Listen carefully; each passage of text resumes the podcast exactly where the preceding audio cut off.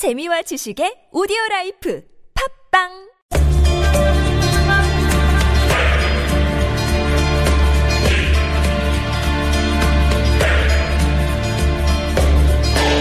정치는 왜 우리 삶을 바꾸지 못하는가?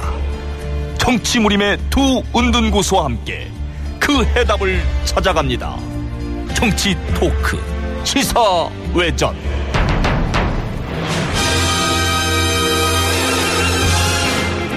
네, 월요일에 마련하는 정치 토크 시사 외전 시간입니다. 자, 오늘도 두 분의 농객과 함께 하는데요. 새누리당 서울 광진을 당협위원장을 맡고 있는 정중길 변호사 나오셨습니다. 어서 오십시오. 반갑습니다. 자, 그리고 권호중 전 서울시 정무수석 비서관 모셨습니다. 어서 오십시오. 안녕하십니까. 네. 자, 우리 이거부터 여쭤봐야 될 것 같은데 내일이죠. 내일 오전 10시 새누리당 어, 이른바 비박계 의원들이 탈당을 합니다. 분당이라고 표현을 하던데 정중길 변호사 어떻게 어떻게 하시겠어요? 어, 저는 뭐 현재 나갈 생각 없습니다. 잔류입니까? 그냥 네, 당에 남는 그렇습니다. 겁니까? 네네. 네. 그러면 그 이전부터 여쭤봐야 될 것 같은데 아무튼 그 이제 당을 떠나겠다는 사람들 규모가 얼마쯤 될까라고 전망을 하세요? 글쎄 뭐 언론 보도에 따르면은 30명 내외라고 그러는데요. 네. 뭐 당장 내일 결과를 보시면 아시겠지만 그 숫자보다 더 줄어들 가능성이 많다고 봅니다. 왜요? 지금 가장 그 중요한 탈당 여부를 판단하는데 중요한 게 이제 반기문 총장 이 입국 위에 어떤 행보를 취하는가라는 문제입니다. 예. 근데 지금 뭐 비박계 이번에 탈당하는 분들은 음. 그 신당으로 올 거다라고 자신 있게 말씀을 하고 계시는데 네. 실제로 비박 신당으로 갈 가능성이 그다지 높지 않습니다. 오, 네 그렇기 그래요? 때문에 예, 예. 그 부분을 보고 나서 음흠. 최종적으로 의사결정을 해야 된다라고 예. 신중론적인 생각을 가지시는 분들이 많기 때문에 예. 뭐 의외로 뭐 30명 내외가 아니라 음. 뭐한 25명까지 줄어들 수 있지 않을까 그렇게 예상하고 어, 있습니다. 지금 본격적으로 보니까 바로 그냥 포인트를 하나를 지금 제기를 해 주셨는데 그건 좀 이따 그러니까 질문을 드리도록 하고 마저 질문 하나만 더 드리겠습니다. 지금 말씀인 30명 안팎은 현역 의원 기준이고 네네. 원외 당협위원장 있지 않습니까?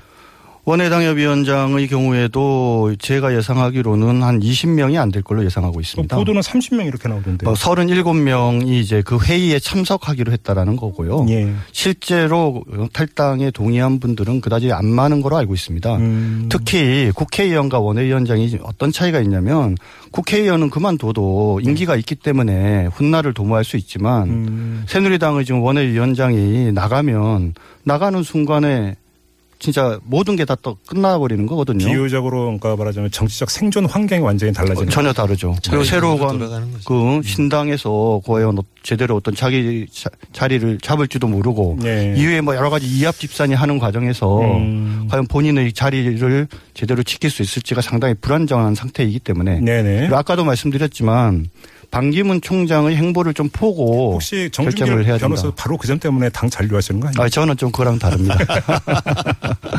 뭐 더 이상 여쭙지는 않겠습니다. 예, 예. 아무튼 뭐 사실관계를 좀 여쭤봤고요. 자 이제 본격적으로 한번 얘기를 해봤으면 좋겠는데 권호중 전 수석 한번 여쭤보겠습니다. 이제 분당 사태라고 표현을 해- 해야 되겠죠. 뭐 그- 예, 새누리당 내부에서는 사태라고 봐야 되겠죠. 네, 외부인의 입장에서는 이 분당 이걸 어떻게 평가를 하십니까? 야당이 매번 이런 경우를 겪다가 또 이 여당의 경우를 보니까 네. 감회가 좀 남다른데요. 음. 저는 그러니까 이 뭔가 당을 나누고 네. 어떤 이합 집산이 있으려면 뭔가 이 뭐 계기가 있어 동인이 있어야 되는데 예. 지금 사실 현역 의원이나 아까 우리 정준길 위원장도 말씀하시길 원외위원장 같은 경우도 이 총선이라는 어떤 바로 코앞에 닥친 정치적 그 이벤트가 있지 않은데 음. 자기들 말을 갈아탄다라는 것이 음. 굉장히 선택하기 어려운 일일 겁니다. 네. 그 대선을 앞두고 구심점이 또 확실하다면 모르겠는데 지금 네. 사실 그 비박신당을 이끌고 이- 있다고 보이는 뭐 유승민 의원이나 음. 김무성 의원 같은 경우가 나머지 사람들에게 굉장히 자기 품을 따뜻, 따뜻 하게 해주는 네. 그런 온기가 좀 있는 건지 음. 좀뭐 알 수가 없고 네. 특히 제가 만약 그 비박신당이 이끄는 지도부라면 네. 반기문 좀 유엔 사무총장에 대한 구애를 좀 더 노골적으로 해야 되는 것 아닌가라는 음. 생각이에요. 네. 뭐 들어오시면 공개 경쟁에서 잘 모시겠다고 하나 뭐 경쟁이 잘 모신다는 얘기는 좀 앞뒤가 안 맞는 것 같고 어. 저- 저희들이 모든 걸 다 포기하고라도 어, 추대라도 할수 추대를. 하겠다 이런 식으로 한다면 예. 아마 뭐 구심력이 좀 높아지지 않을까 하는데 음, 네. 그런 낮은 얘기로는 제가 보기에 많은 이들이 참여하기는 어려울 것 같습니다. 그러면 지금 두 분의 이야기가 이제 정확히 여기서 이제 그 딱 교차 지점이 지금 바로 도출이 됐습니다. 반기문 유엔 사무총장의 선택이 결국은 지금 이른바 그러니까 그 이 새누리당 그리고 이제 그 분당하기로 한 비박계의 내일을 결정 지을 것이다. 여기에는 별로 이견이 없는 거 아닙니까 두 분은? 아, 저 그렇게 생각합니다. 정준길 변호사도 네, 그런 상당히 거예요. 그럴 가능성이 많습니다. 알겠습니다. 그러면 하루, 바로 이거부터 한번 이야기를 한번 좀 시작을 해보죠. 근데 이 이야기 시작하기 전에 우리 애청자 카카오톡으로 이동현 님이 정준길 변호사에게 무- 그러니까 질문을 주셨는데요. 탈당하실 줄 알았는데 그냥 남으시기로 했다면서 그 친박에 줄을 대신 건지 아니면 살신성에서 새누리당을 변화시킬 건지 궁금합니다라는 질문 주셨습니다. 음, 한번 지켜봐 주십시오. 제가 의미 있는 역할을 음. 하기 위해서 상당히 노력하고 있습니다. 어, 히든카드로 혹시 뭐 이렇게 당의 개혁을 위한 히든카드를 갖고 예, 한번? 지켜보시죠. 알겠습니다. 자, 그러면 단도직입으로 반기문 유엔 사무총장의 정치적 거처를 어디로 설정을 할 거라고 생각하십니까, 정준기 변호사? 우리 새누리당에서 지금 현재 그 반기문 총장의 행보와 관계돼서 관심 있게 지켜봐야 될 분이 있습니다. 예. 그건 바로 정진석 전 원내대표죠. 예, 예, 예, 예. 제가 알고 있기로는 아마 지금 미국에 가 계신 걸로 알고 있는데 네. 아마 박- 반기문 사무총장을 만나서 음. 이의 정치 행보와 관계된 논의를 하는 걸로 알고 있습니다. 네. 근데 정진석 원내대표랑 그 반기문 총장이 만약에 두 사람이 어떤 의사 합치가 이루어지더라도 예. 당장 와가지고 비박 신당이나 음. 또는 새누리당에 들어오는 게 아니라 관마. 또 다른 제3의 지대에서 아. 어, 준비를 하실 가능성이 많습니다. 새누리당 입당하는 것도 아니고 비박 신당으로 가는 것도 아니고. 그렇죠. 그러니까 음. 아까 말씀드린 것처럼 새누리당에서 추가적으로 탈당자들이 나오면 그것은 충청도의 네. 그 의원들을 중심으로 해서 탈당 자가 나올 가능성이 좀 상당히 있는데 예, 예. 그분들이 두 당이 아닌 제3의 당으로 가는 거죠. 어. 어, 그런 의미에서 앞으로 비박신당의 예. 그 의- 의원 숫자는 처음 나가는 30명에서 크게 30명 내외에서 크게 차이가 안 날 거고요. 정지석 원내대표가 나가게 되면은 제3의 지대에서 음. 있으면서 결과적으로 새누리당과 비박신당을 아우르는 그리고 거기에서 비문 세력 더 나아가서 국민의당 세력 일부까지 다 포괄하는 네. 오. 그런 범보수 연합 예. 빅 텐트를 치는 방안에 대한 고민을 할 가능성이 많습니다. 오호, 그렇습니까? 자, 권호중 전 수석은 어떻게 전망하세요? 난뭐그 패스는 비슷한 생각입니다. 어쨌든 바로 들어와서 어느 당에 적을 걸고 네. 뭐 어떤 정치적 활동을 할 것이다라고 생각되지는 않고요. 예. 일단은 뭐 1월 뭐 9일을 했다가 지금 뭐 15일을 했다 그러는데 네.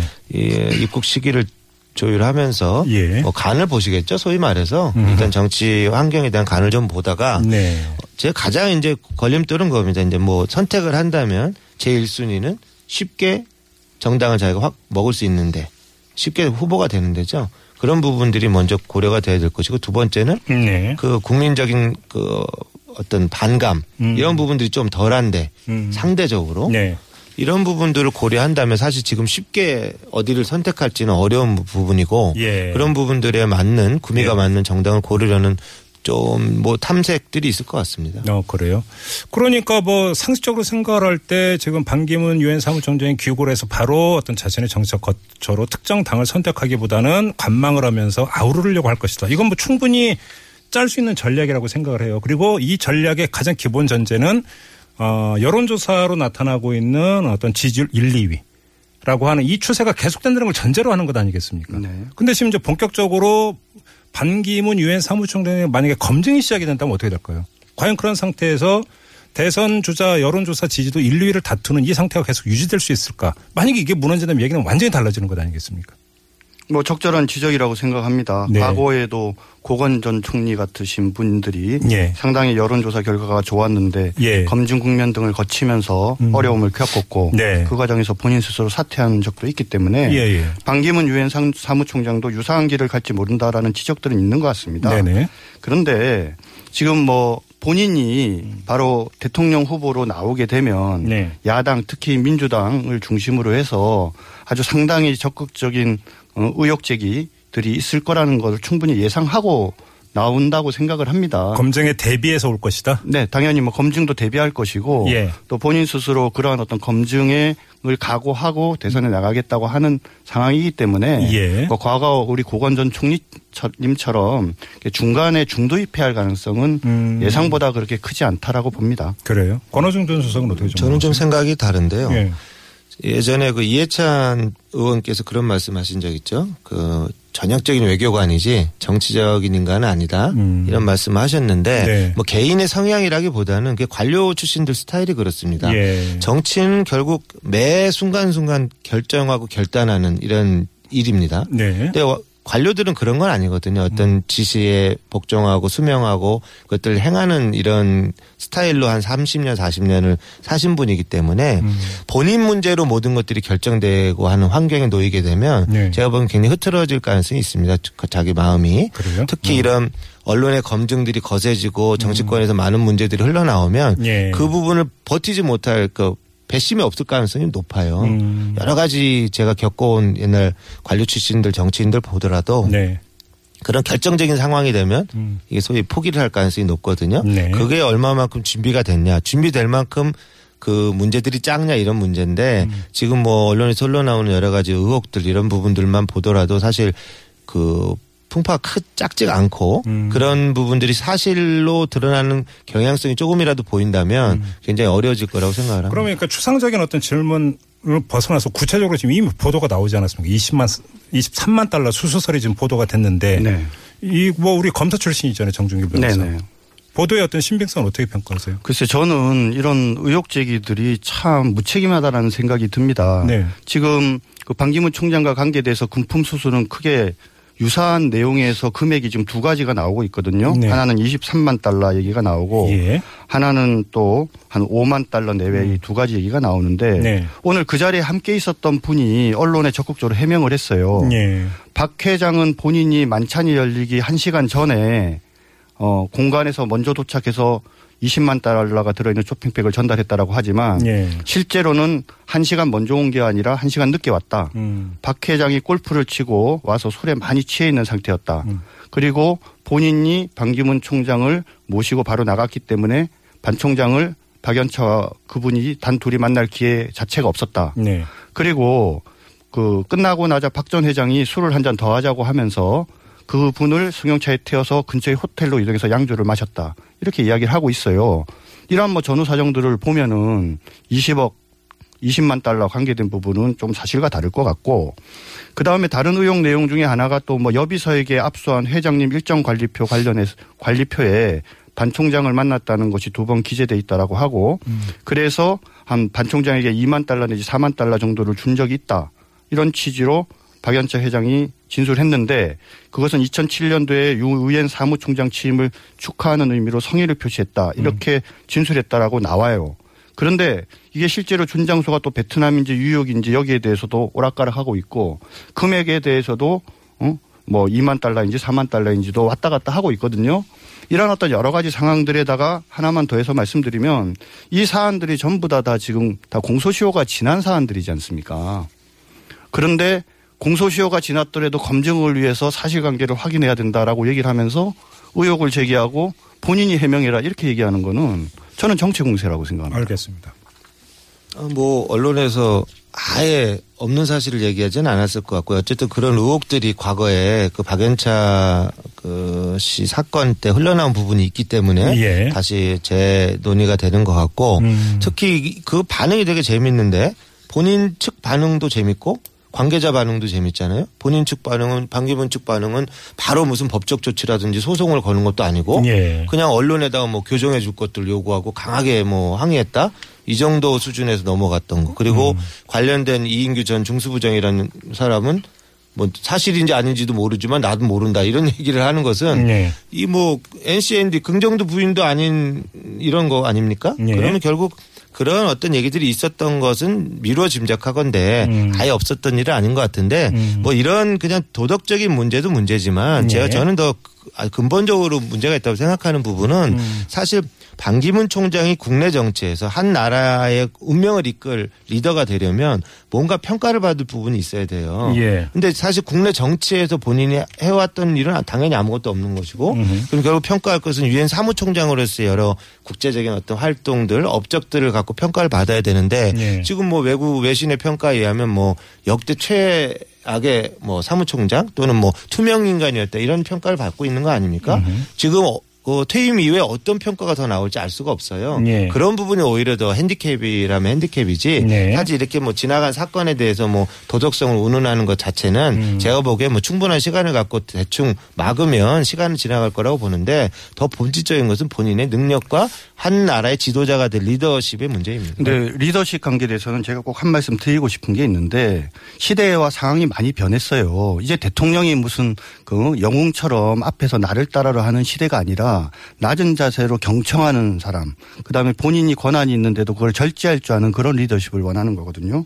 좀 지난 얘기지만 노무현 대통령 계실 때 얼마나 시끄러웠습니까?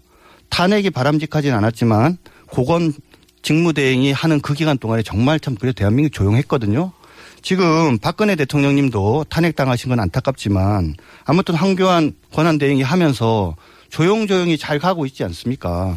물론 정, 저, 그 정식으로 뽑힌 대통령만큼 권한을 마구 행사할 수 없는 부분이 있기 때문에 그런 거긴 한데 그렇기 때문에 오히려 그런 어떤 조용한 리더십을 가진 분 그리고 앞으로는 청와대가 지금처럼 모든 정부와 정부를 다 컨트롤하고 장악하는 그런 큰 규모의 어떤 그런 역할을 큰 역할을 하는 게 아니라 정책 기능으로 축소 변화시키면서 오히려 국무총리나 장관을 중심으로 해서 제대로 된 어? 자기 역할을 하도록 하는 어떤 이런 방향으로 가기 위해서는 오히려 이런 조용하고 차분한 리더십이 필요한 때가 됐다라고 저는 또 생각합니다. 뜨거워지고 있는데요. 저 문자 참여창 열려 있습니다. 우리 시청자 여러분도 함께 해 주십시오. 50원의 유료 문자 우물장 0951 우물장 0951로 보내주시면 되는데요.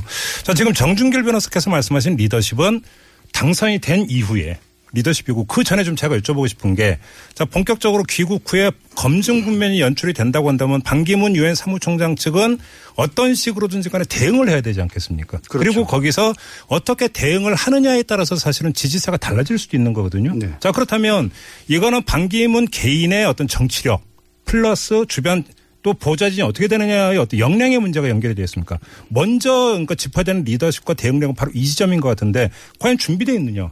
아무것도 모르는 것 아니겠습니까? 이 점에 대해서는 어떻게 보세요? 그건 한번 지켜보시고요. 저는 국민들이 중심을 잘 잡아주실 필요가 있다라고 생각을 합니다. 예. 검증은 마땅히 중요하고요. 예. 근데 다만 검증이란 미명 아래 음해하는 공격은 바람직하지 않다라고 생각하고 예. 국민들이 그 부분을 잘 구분을 해야 될 거라고 봅니다. 음. 그러면 검증과 음해를 구분하는 기준이 뭐냐? 저는 두 가지라고 봅니다. 예. 첫 번째는 제기되는 의혹이 객관적인 사실 및 근거를 토대로 한 것인가 여부입니다. 네. 그것이 확인되지 않은 상태에서 이런 의혹이 있는데 거기에 대해서 대답하라든지 소명하라 이런 방식들은 적당하지 않다고 보고요. 네. 두 번째는 그런 어떤 의혹들이 반 총장에게 책임을 지을 만한 사안인가 여부입니다. 음. 벌써 지금 친인척 관계된 문제들이 얘기들이 나오는데요. 네. 물론 친인척 중에 그런 불미스러운 일을 하는 사람이 없어야 되는데 네. 친인척을 모두를 어떤 행동들을 하는 거에 대해서 반기문 총장한테 책임을 미루는 것은 헌법에서 이야기하는 연자제 금지에 정면으로 반하는 거 아니겠습니까? 그렇기 때문에 객관적인 사실 및 근거를 토대로 한 것, 반 총장에게 책임을 물을 수 있는 것인가 음. 이두 가지를 기준으로 해서 제대로 된 검증들이 이루어진다라고 한다면 네. 반 총장이 오랫동안 공직사회에 있었던 분들이기 때문에 음. 의외로 본인과 관계된 의혹은 그다지 제기될 가능성이 별로 없다라고 저는 생각합니다. 뭐 그 부분은 관료 출신이기 때문에 별 들여다볼 것이 없다. 뭐 그럴 수도 있다고 봅니다. 근데 아까 말씀드렸듯이 결국 이 지금 현 정국에서 가장 국민들이 분노하는 부분이 뭐냐. 대통령 검증 하나 잘못했더니 이상한 나라가 돼버렸다라는 거예요. 예, 예. 우리가 그때 조금 더 검증을 철저히 했으면 그때도 박근혜 씨도 똑같이 얘기했었어요. 음. 확인되지 않은 소문을 왜 나를 음해하냐 이랬는데 결국 그게 다 확인된 사실로 드러났거든요. 그러니까 뭐 지금 반기문 총장이 어떤 의혹이 사실이다 이런 얘기를 진위를 떠나서 예. 어쨌거나 그런 부분에 대한 혹독한 검증은 음. 국민적 권리이고 음. 그건 대통령 되실 분들은 당연히 거쳐야 되는 관문입니다. 예. 그런 자세를 갖고 임해야 될 것이고 좀 더 아까 말씀드렸듯이 중요한 것은 유엔 사무총장으로서 어떤 업적들을 갖고 있고 어떤 비판 지점에 서 있는지 음. 이런 부분에 대해서 잘 연구해서 그 대응을 하셔야지 한 번 잘못 말씀하시면 제가 보기에는 국민적 지지가 일순간에 사라질 수도 있어요. 그런 그 부분 좀 고언을 드리고 싶네요. 지금 이제 좀 전에 이제 정준기 변호사의 말씀 중에 좀 제가 그 사회자로서 이거 그러니까 추가 질문을 좀 하나 드리고 싶은데 친인척 관리 언급을 하면서 연좌제를 언급을 하셨는데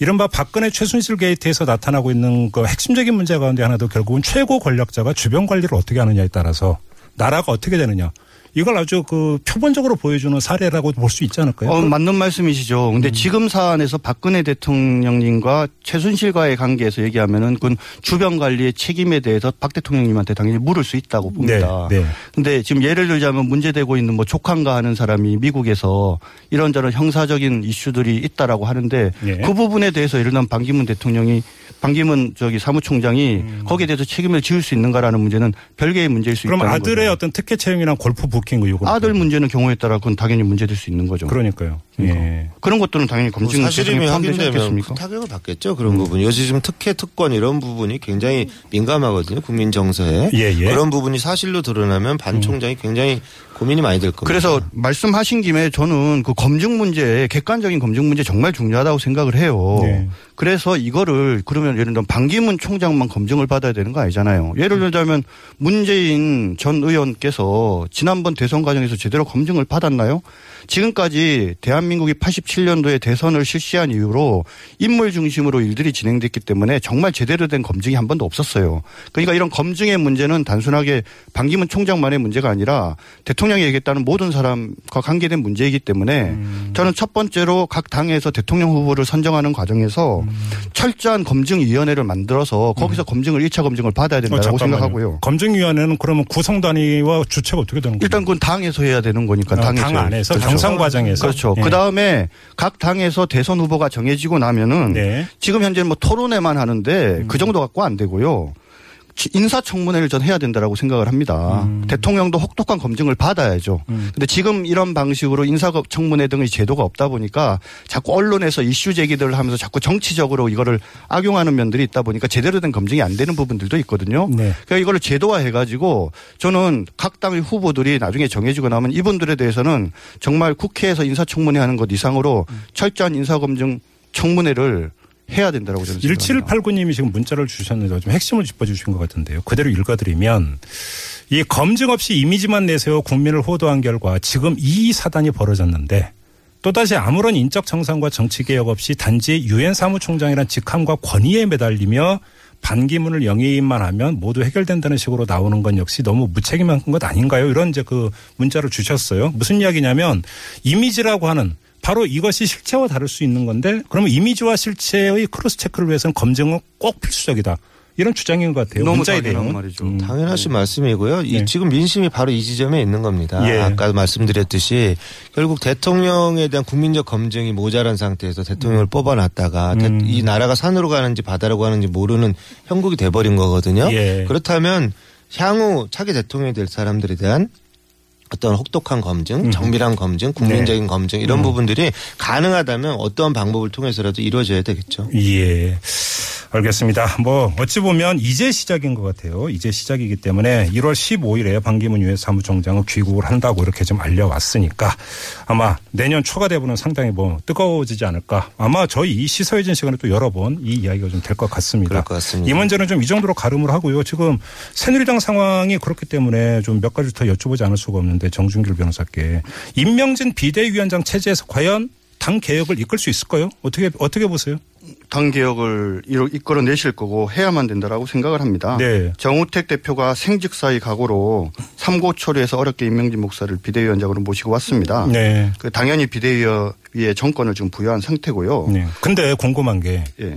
그 새누리당 해체해야 된다라고 주장했던 분이 임명진 목사였거든요. 근데 왜 맡으셨을까요? 혹시 들으신 얘기 있으십니까?